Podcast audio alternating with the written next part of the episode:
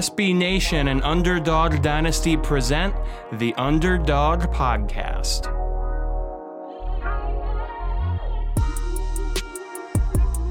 Welcome to a new episode of the Underdog Podcast on UnderdogDynasty.com, SB Nation's home for G5 football. Joe Lonergan, Eric Henry here with, with the, fuck me.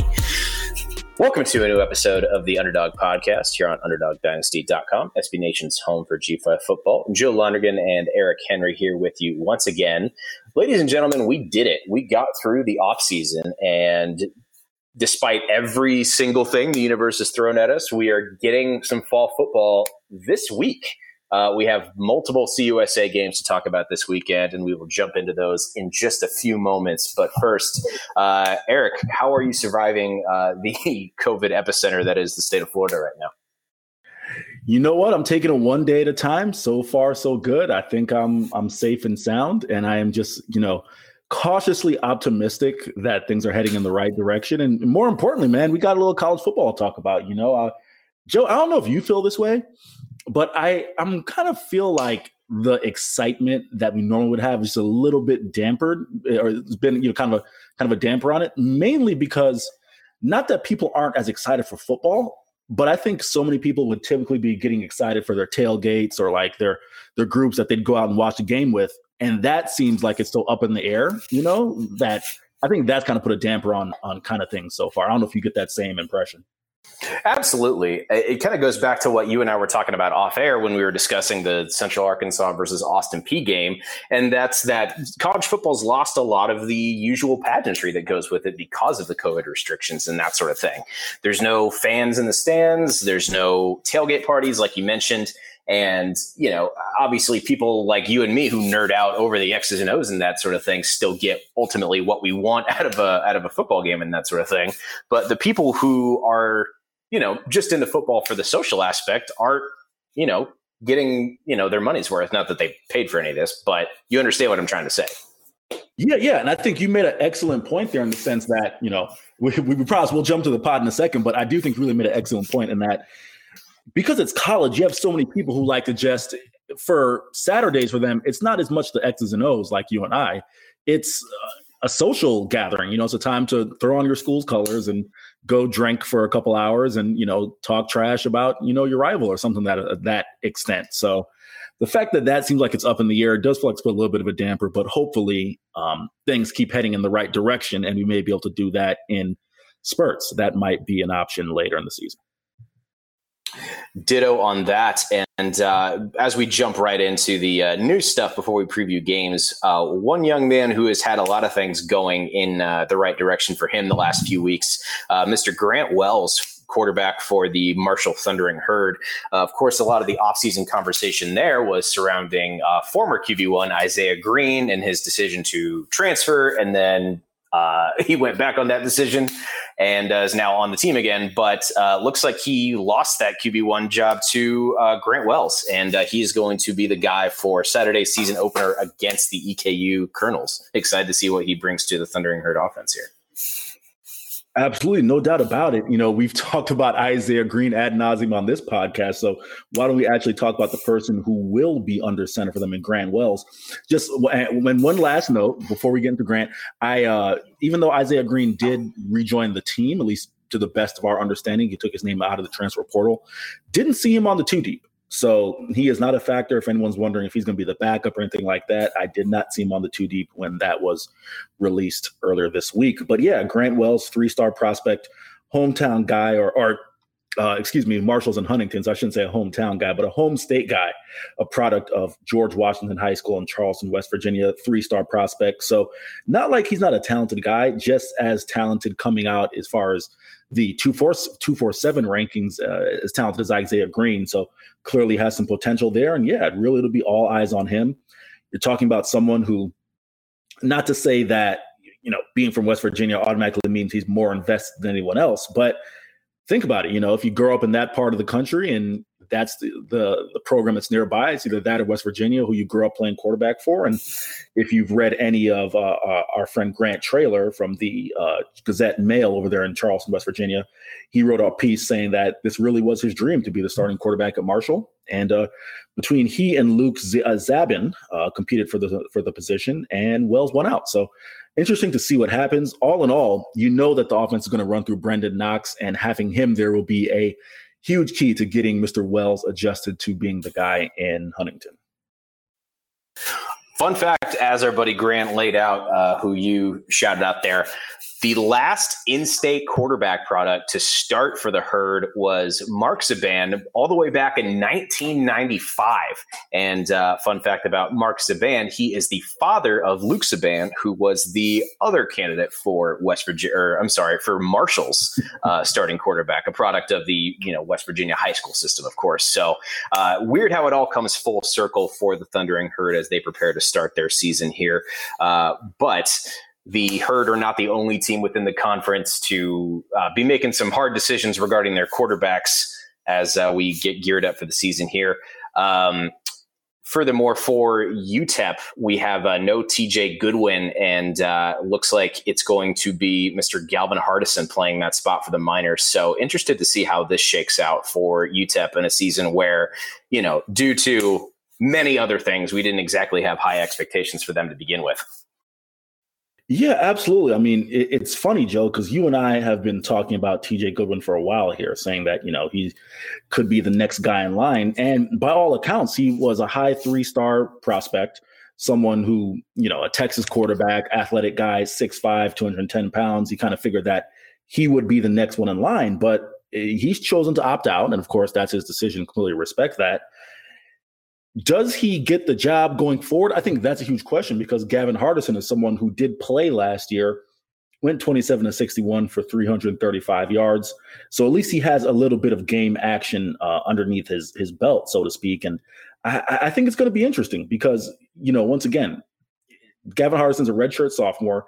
He's not someone who, you know, is like a senior, like it was the, the situation with the kid. Of course, his name is escaping me right now. I believe it's Ryan Metz was the quarterback uh, two years ago, um, was the passing quarterback. And then, of course, you had Kai Locksley as well as a senior. So it's not like you're talking about someone who's being groomed uh, to be the starter.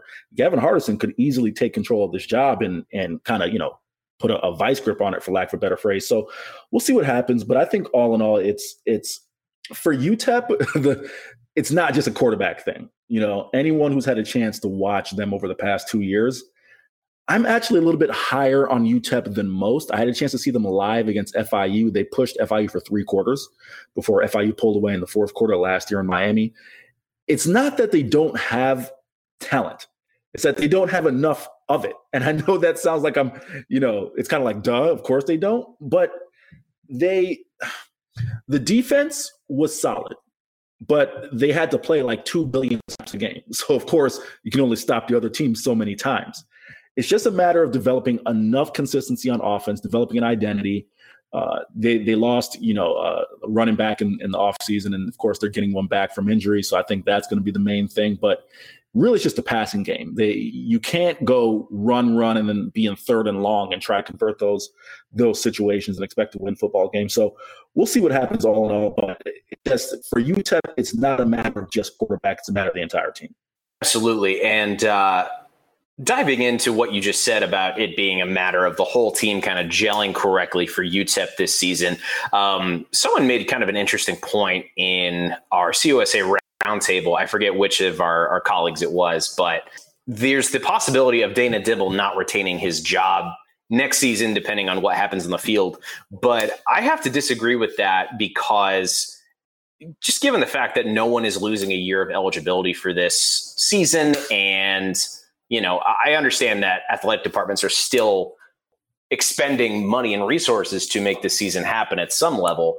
But also, you got to think like a coach like Dana Dimel is going to get a little more leeway given everything that preceded this football season, correct? Or am I or am I off my rocker a little bit here?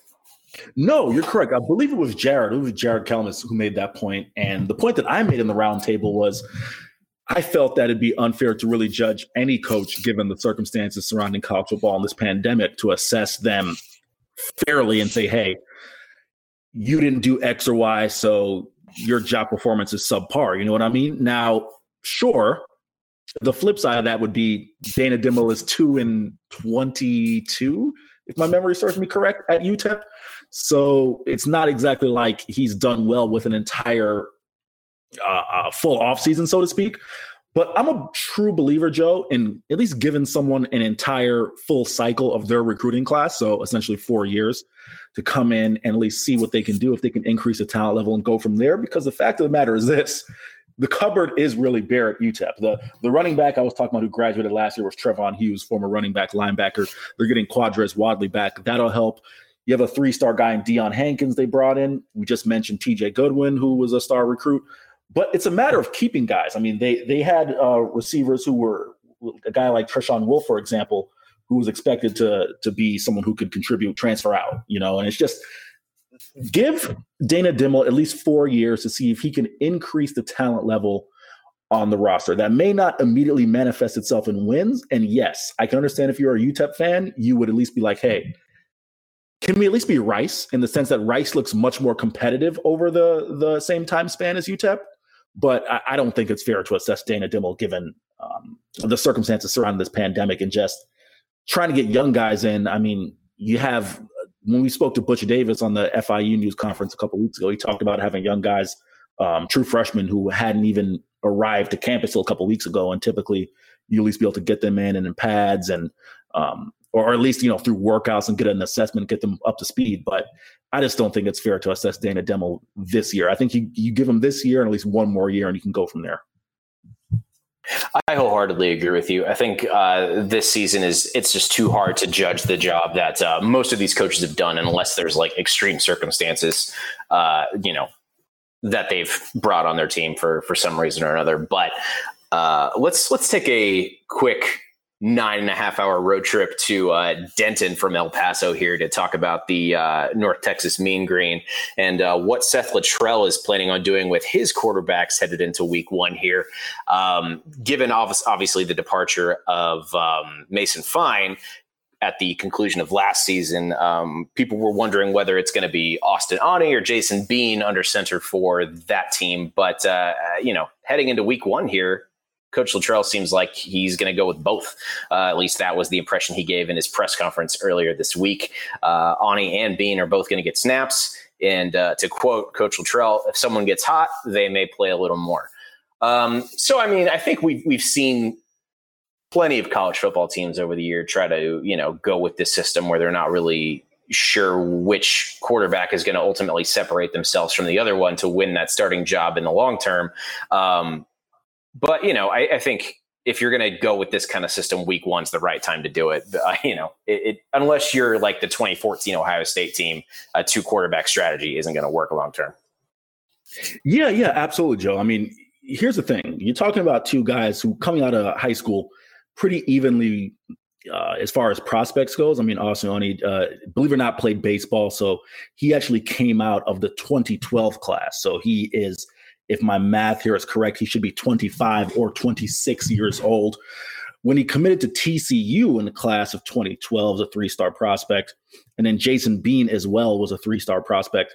Both guys played a little bit last year. Uh, Jason Bean got the starts. I believe Austin Aune filled in a little bit when uh, when Bean, you know, was either um, coming out of the game or just to get a couple of garbage time snaps. But if if you don't feel that one guy is significantly ahead of the other, give both guys the, the, snaps. I don't see an issue with that personally. We know that Seth Littrell is going to put the football in the air, given the history of the past few years over there in North Texas and the records that Mason Fine has put uh, together and set. So we'll see what happens. Definitely have you know plenty of talent on the outside to throw the football to.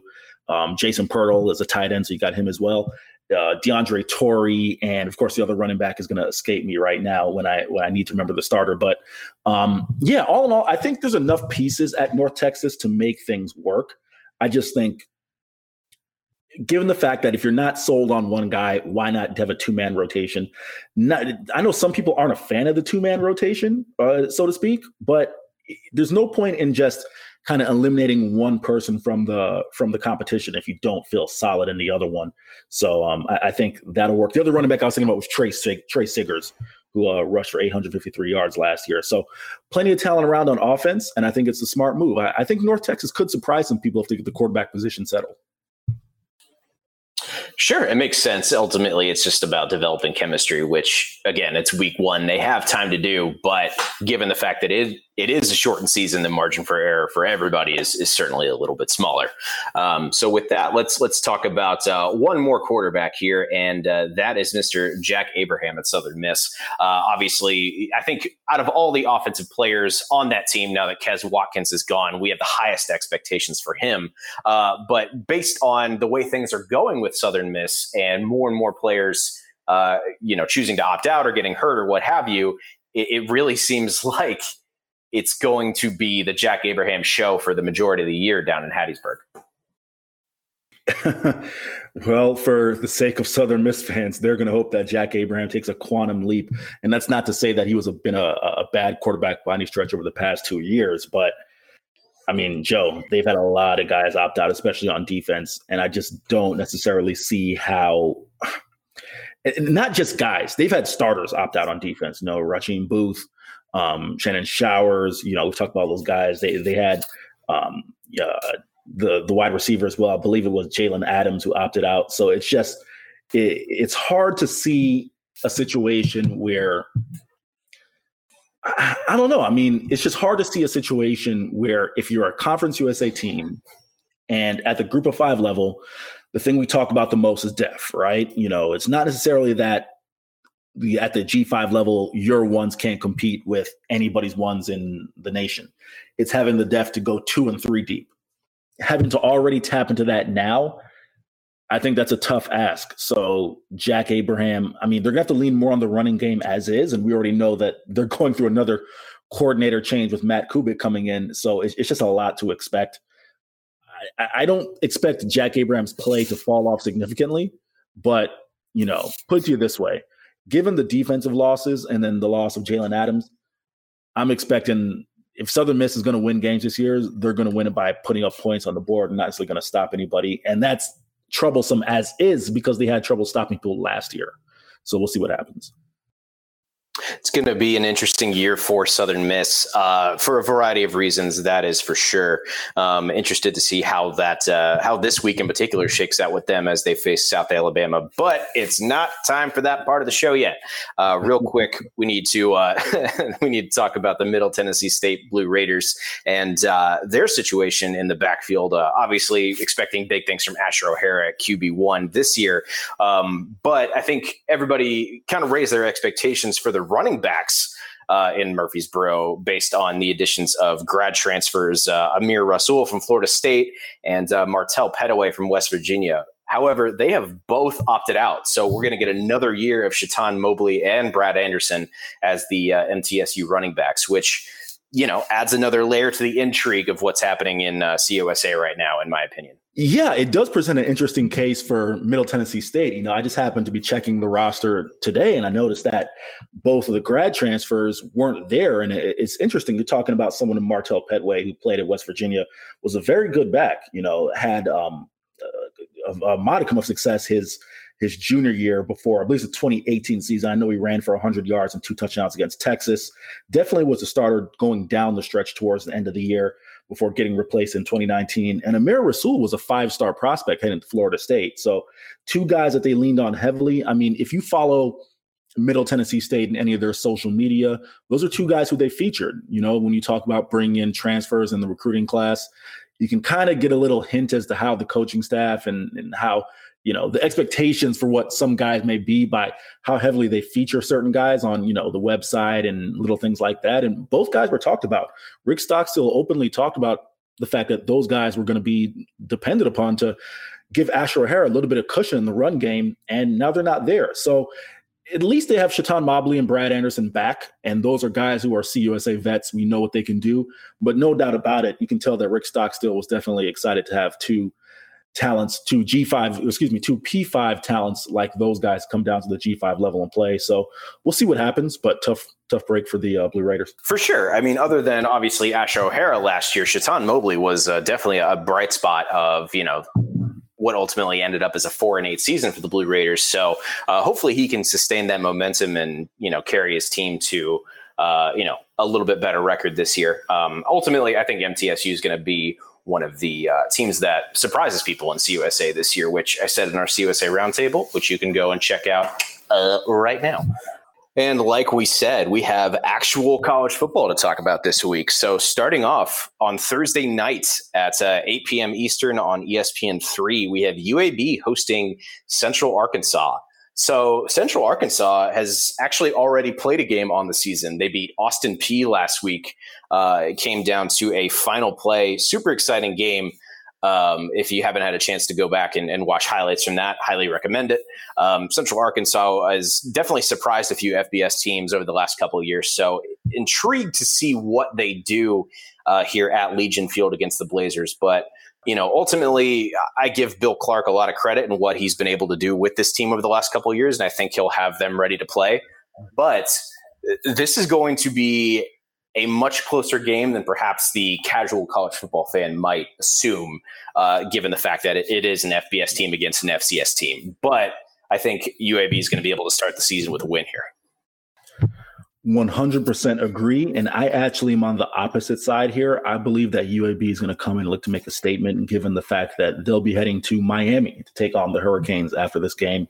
Central Arkansas, as you talk about, has beaten a couple FCS or, excuse me, FBS teams.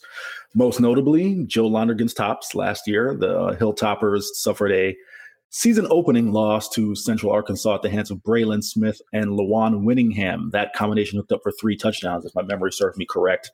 Uh, I believe they scored 21 unanswered points in the second half to win that game. But Western Kentucky, all's, all's well that ends well. They uh, had quite the season last year, so managed to, you know, move on from that uh, that um, upset. But all in all, as far as UAB and Central Arkansas goes, I have no real troubles at all in picking UAB, I think Tyler Johnston is going to take the next step as a quarterback. Good to see Spencer Brown back on the depth chart and healthy.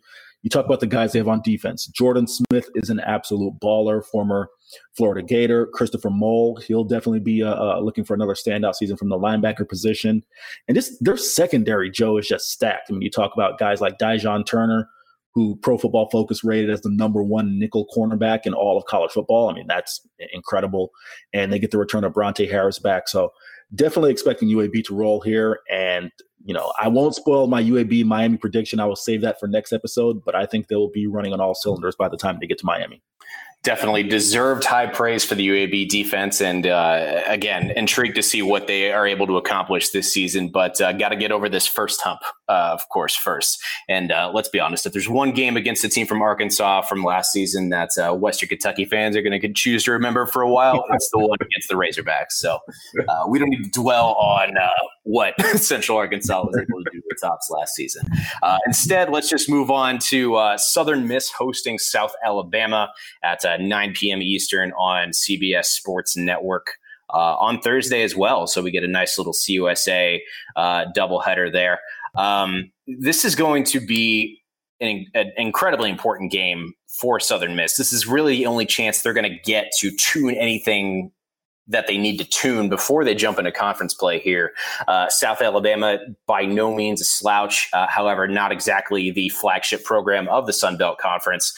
But um, like we were just talking about, Jack Abraham needs to, you know, play the season of his life here if Southern Miss wants any shot of playing postseason football. If we even, if anybody gets the chance to play postseason football this year. Yeah, the major thing I'll be keeping my eye on won't be Jack Abraham. It'll be everyone else around him just to see A, what they have talent wise, and B, quite frankly, just who's on the roster. You know, we're not even talking about the players who chose to opt out and transfer. Something else that we should make note of as we talked about that season opening game with Central Arkansas and Austin Peay Joe, I don't know if you caught this really quick. I promise I won't stray too far from the uh, Southern Miss South Alabama game. Mm-hmm. That I believe it was Austin Peay who they didn't have their star receiver due to uh, some reason didn't make the team make the travel make the trip excuse me but they didn't have any of their long snappers and I think you may have noticed that that, that resulted in uh, a couple's bad snaps to the point where Austin Peay just decided to quick kick every time. Um, really quick, did you notice that? And I'll come back to why I mentioned that for the prediction. I did. It was uh, it was definitely a, a, funny wrinkle to that game where there was already several really strange additions to that game as a result of like the you know the crowd policies and, and what have you. But yeah, it it really reminded me of uh, I don't know if you watch King of the Hill at all, but there's oh, an yeah, episode. do you know what I'm going to talk about? Where um, Hank, for some reason, people think he's an assistant coach for Nebraska, and he accidentally calls a quick kick, and Texas loses, and he's like the disgrace of the state. That was anyway. Every time I hear quick kick, that's what I think of now. Joe, you and I can do an entire separate podcast on King of the Hill, so we want to we'll spare our listeners that right there. But the reason I bring that up is just because if you're a team like Southern Miss, or if you're any team in Conference USA who you don't overwhelmingly feel that you have, you know, there are a lot of teams in Conference USA going through transition as far as having to replace a quarterback, or in this place, in this situation, having to replace a ton of talent. So, uh, to bring it all the way back to Southern Miss, you just got to hope that they don't have a situation where not only they walk in shorthanded because of the opt outs, they don't have some weird situation where they don't have a long snapper or a holder or a kicker or something like that because of the obvious circumstances surrounding the season. So, that aside, absolutely expect Southern Miss to roll. South Alabama and Steve Campbell, that's a program that hasn't won more than six games since joining FBS. So they have their own struggle. Steve Campbell's five and nineteen heading into this year. So we'll see how that goes. Um, but yeah, all in all, Southern Miss should win in agreement there. So let's jump forward in time to uh, Saturday afternoon, 1 p.m. Eastern to be specific, on the ESPN network. We have uh, Marshall hosting the Eastern Kentucky Colonels uh, at Joan C. Edwards uh, Stadium. Um, I, I, think this is going to be a relatively easy win for Marshall. Uh, obviously, as we just talked about, definitely a lot that they still need to figure out, particularly on the offensive side of the ball. Um, but Eastern Kentucky football, you know, I, not really, um, not really anything to write home about. So I think Marshall's going to have this one in the bag, um, and particularly, you know, I don't, I don't think it'll be a particularly high scoring game, but I think Marshall will get the opportunity they need here to wrinkle out anything they need to wrinkle out before they jump into CUSA play. Yeah, what I'm really looking forward to seeing from Marshall A, of course, is quarterback Grant Wells, but B, the receivers. We know they lost Obi Obialo, who went back to Oklahoma. Want to see the guys they have: Brock Thompson, Willie, Brock Thompson, Willie Johnson, and Talik Keaton. There we go, got them all out, as well as the tight end there and Xavier Gaines. They do have some talent, do have some playmakers on offense. They're just not going to be guys who necessarily have the most experience uh, outside of Gaines, who of course um, was a, an excellent backup tight end to Armani Levias last year. So we'll see what happens. He's kind of a jack of all trades guy. Uh, we'll see what happens there. But yeah, all in all, definitely expecting Marshall to win. Of course, they have Brenden Knox if all else fails. Eastern Kentucky bringing a first year head coach in Walt Wells, a former uh, assistant head coach at Eastern Kentucky, was a quality control guy for the Kentucky Wildcats the past two years. So not expecting too much from the from the Colonels as far as that is concerned. So all in all, should see a Marshall victory. I, I just think the big thing for Marshall is they'll need to establish an identity. I think that Brenden Knox saw way too many seven and eight and nine man boxes, you know, towards the end of last year because teams had little to no confidence in Isaiah Green's ability to stretch the field.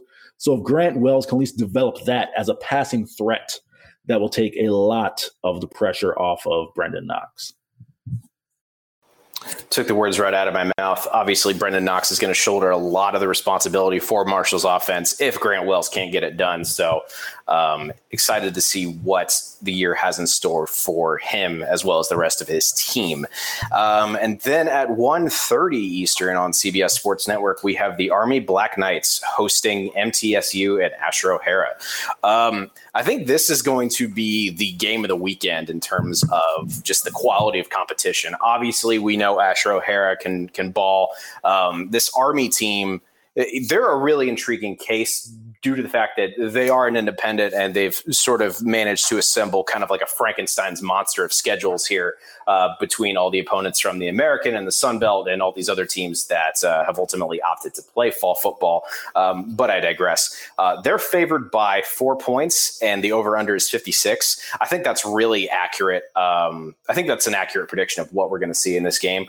We're going to see a lot of points because, you know, neither defense has really been able to play live football very much. Um, we know that there are legit running threats on both of these teams. So, you know, I think we're in for a really close game, but ultimately, I think, you know, Army's just a little bit more experienced, and I think they're going to be able to pull this one out. Yeah, I'm picking middle. But with that being said, this is not a good matchup for the Blue Raiders. It's something that Rick Stockstill talked about, and that they've had to try to prepare for like three different teams in the sense of who they were going to open the season. And guess what, Joe? I'm gonna let you chime in here really quick. What's an offense you don't want to try and prepare for without a lot of time? The triple option. Am I wrong? you are not wrong, sir. so it's one of those, those offenses that you know you're not going to see a ton. And teams that run the triple option, they run it to success because they're not running a billion plays. They are running the triple option. With that being said, I do think that Middle Tennessee State will be able to rise to the occasion. They've got stud safety Reed Blankenship back. They've got Asher O'Hara. They have guys on offense as far as Jimmy Marshall, who they're excited about. We'll see what happens at the running back position with Chaton Mobley and Brad Anderson. I'm of the belief, and of course, we've had Asher on the podcast. He's a friend of the pod he's ready to take that next step as a passer. Would have loved to have seen what would happen if he had a full traditional offseason as opposed to just kind of the rushed offseason. But you can say that about virtually any quarterback or any player playing college football right now. We'll see what happens as far as that is concerned. I think the Blue Raiders find a way to pull it out, but it's not going to be easy. I do agree with you that it will be the game of the week. Very excited to see that one. Um, and then heading into the night games, we have North Texas hosting Houston Baptist at 7:30 Eastern on ESPN3. Um, I think North Texas has this one pretty much in the bag. Excited to see what happens with this uh, two QB system. Um, but if you're talking about Houston Baptist, um, once again, not really a program that exactly strikes fear into the heart of FBS coaches. Um, but you know, I, I think this is going to be you know, a good chance for Seth Littrell to really see what he has on offense. Um, like you mentioned, we know that there's plenty of talent on any Seth Littrell offense. But given the shortened offseason and the fact that, you know, by Littrell's own admission, he's not sure who's really separated themselves from the pack in terms of uh, talent so far. I'm excited to see what they're able to put together against uh, this Houston Baptist team on Saturday night. And I'm picking North Texas if that wasn't clear by my rambling mess of an explanation there. Damn it, Joe. I was not going to come on here and make the Houston Baptist jokes. I was going to try to be mature and try to, you know, just get through this, but you've opened up the door for the Houston Baptist jokes. As I want to do. um, we're talking about a program that prior to last year was two and 20. Head coach Vic Shealy in his two, four, six, seven years has a record of 18 and 56. But damn it, they had a good year last year. They went five and seven. That's an improvement. With that being said, uh, to quote, uh, you know, the, the the rap lyrics, cash rules everything around me. Cream, get the money, dollar dollar bills, y'all. As a throwback hip hop fan that I am, that Houston Baptist is playing three games this year: one against Louisiana Tech, one against North Texas, and one against Texas Tech. You got to pay the bill somehow, right? And that's how Houston Baptist is doing it. Um, they're not gonna challenge North Texas, I, even though they challenged UTEP last year believe they lost 34 to 30, 36 to 34, if memory serves me correct. North Texas is a better program than UTEP. North Texas won't have an issue. This will be a great opportunity for both quarterbacks to showcase their skills. Great opportunity for first year defensive coordinator, Clint Bowen, to uh, show what he's going to do at, uh, at North Texas. So, um, yeah, I mean, I just think all in all, there's no reason to think that North Texas will have any any issue. I just think the major thing you want to come out and see again uh, no injuries. Hopefully, you don't have any issues as far as you know uh, injuries or the uh, the coronavirus is concerned. You want to see them come out safe um, and just you know they'll get a chance to establish themselves. I'll put it that way. I'm trying really, really hard not to just make more Houston Baptist jokes, but they clearly are taking the check this year. I mean, the jokes write themselves at this point. Uh, 2020 itself is one large joke, so I think they can forgive you a little bit for uh, having a little fun at their expense at this point, because at this point they can definitely afford it uh, with the checks they're going to be cashing. Um, and then UTEP hosting Stephen F. Austin at 9 p.m. Eastern on ESPN3 in the Sun Bowl. I think this is going to be UTEP's one win this year. Um, I don't, like I've mentioned a few times, I don't have high expectations for them based on the talent they have returning and their, uh, you know, track record uh, in the Dana Dimel era so far. Um, but I do think that they're going to start their fall campaign off with a with a win against Stephen F. Austin in their home stadium, and then uh, it's going to be a uh, a long fall from there on out. This by no, you know, no way possible in no circumstance can this be a tight game for UTEP. I know last year I just said that Houston Baptist pushed them. Um, that game was a 36-34 victory for UTEP they really got to come out and establish something. And quite frankly, I think they'll be able to. Gavin Hardison, we don't exactly know what he is, but at least we know he's a traditional pocket passer. That was one of the things with Kai Locksley last year that he didn't really progress as a passer till last year down the stretch. Now, with that being said, as I mentioned earlier in this podcast, anyone who saw UTEP play knows that it wasn't just him. They had a myriad of issues. Hopefully, they can, same thing I mentioned with North Texas, come out injury free, unscathed, not have any COVID issues get the victory. And I want to see guys like Deion Hankins. You know, we've heard a lot about this guy. He's a El Paso native, you know, highly touted recruit, three star running back. Let's see what happens with him. See them get that running game going. And all in all, defensively, I really like the strategy they have. They've been playing a 3 3 5 defense for the past few years with guys like Michael Lewis and and um, Justin Rogers and got Jason Van Hook and all that talent of some, some of those guys are now gone. They've now graduated, but I think it plays to their strength, which is at least the defensive backfield has performed well for them. So hopefully that will continue to happen in 2020. See what happens, but UTEP has to get the victory. They need to make a statement, and this one cannot be close completely in agreement there. And uh, there you have it. That's our first round of predictions for the 2020 football season cannot overstate how excited we are to finally get this uh, get this season off the ground and bring you more shows like this one in the coming months. Uh, so stay tuned for those. Subscribe on Apple Podcasts if you haven't already. Check us out on Spotify and of course UnderdogDynasty.com every day for more G5 football content. Uh, super excited to uh, go on this journey with you all and uh, check back as we continue to do these. Happy football watching, everybody. Stay safe out there.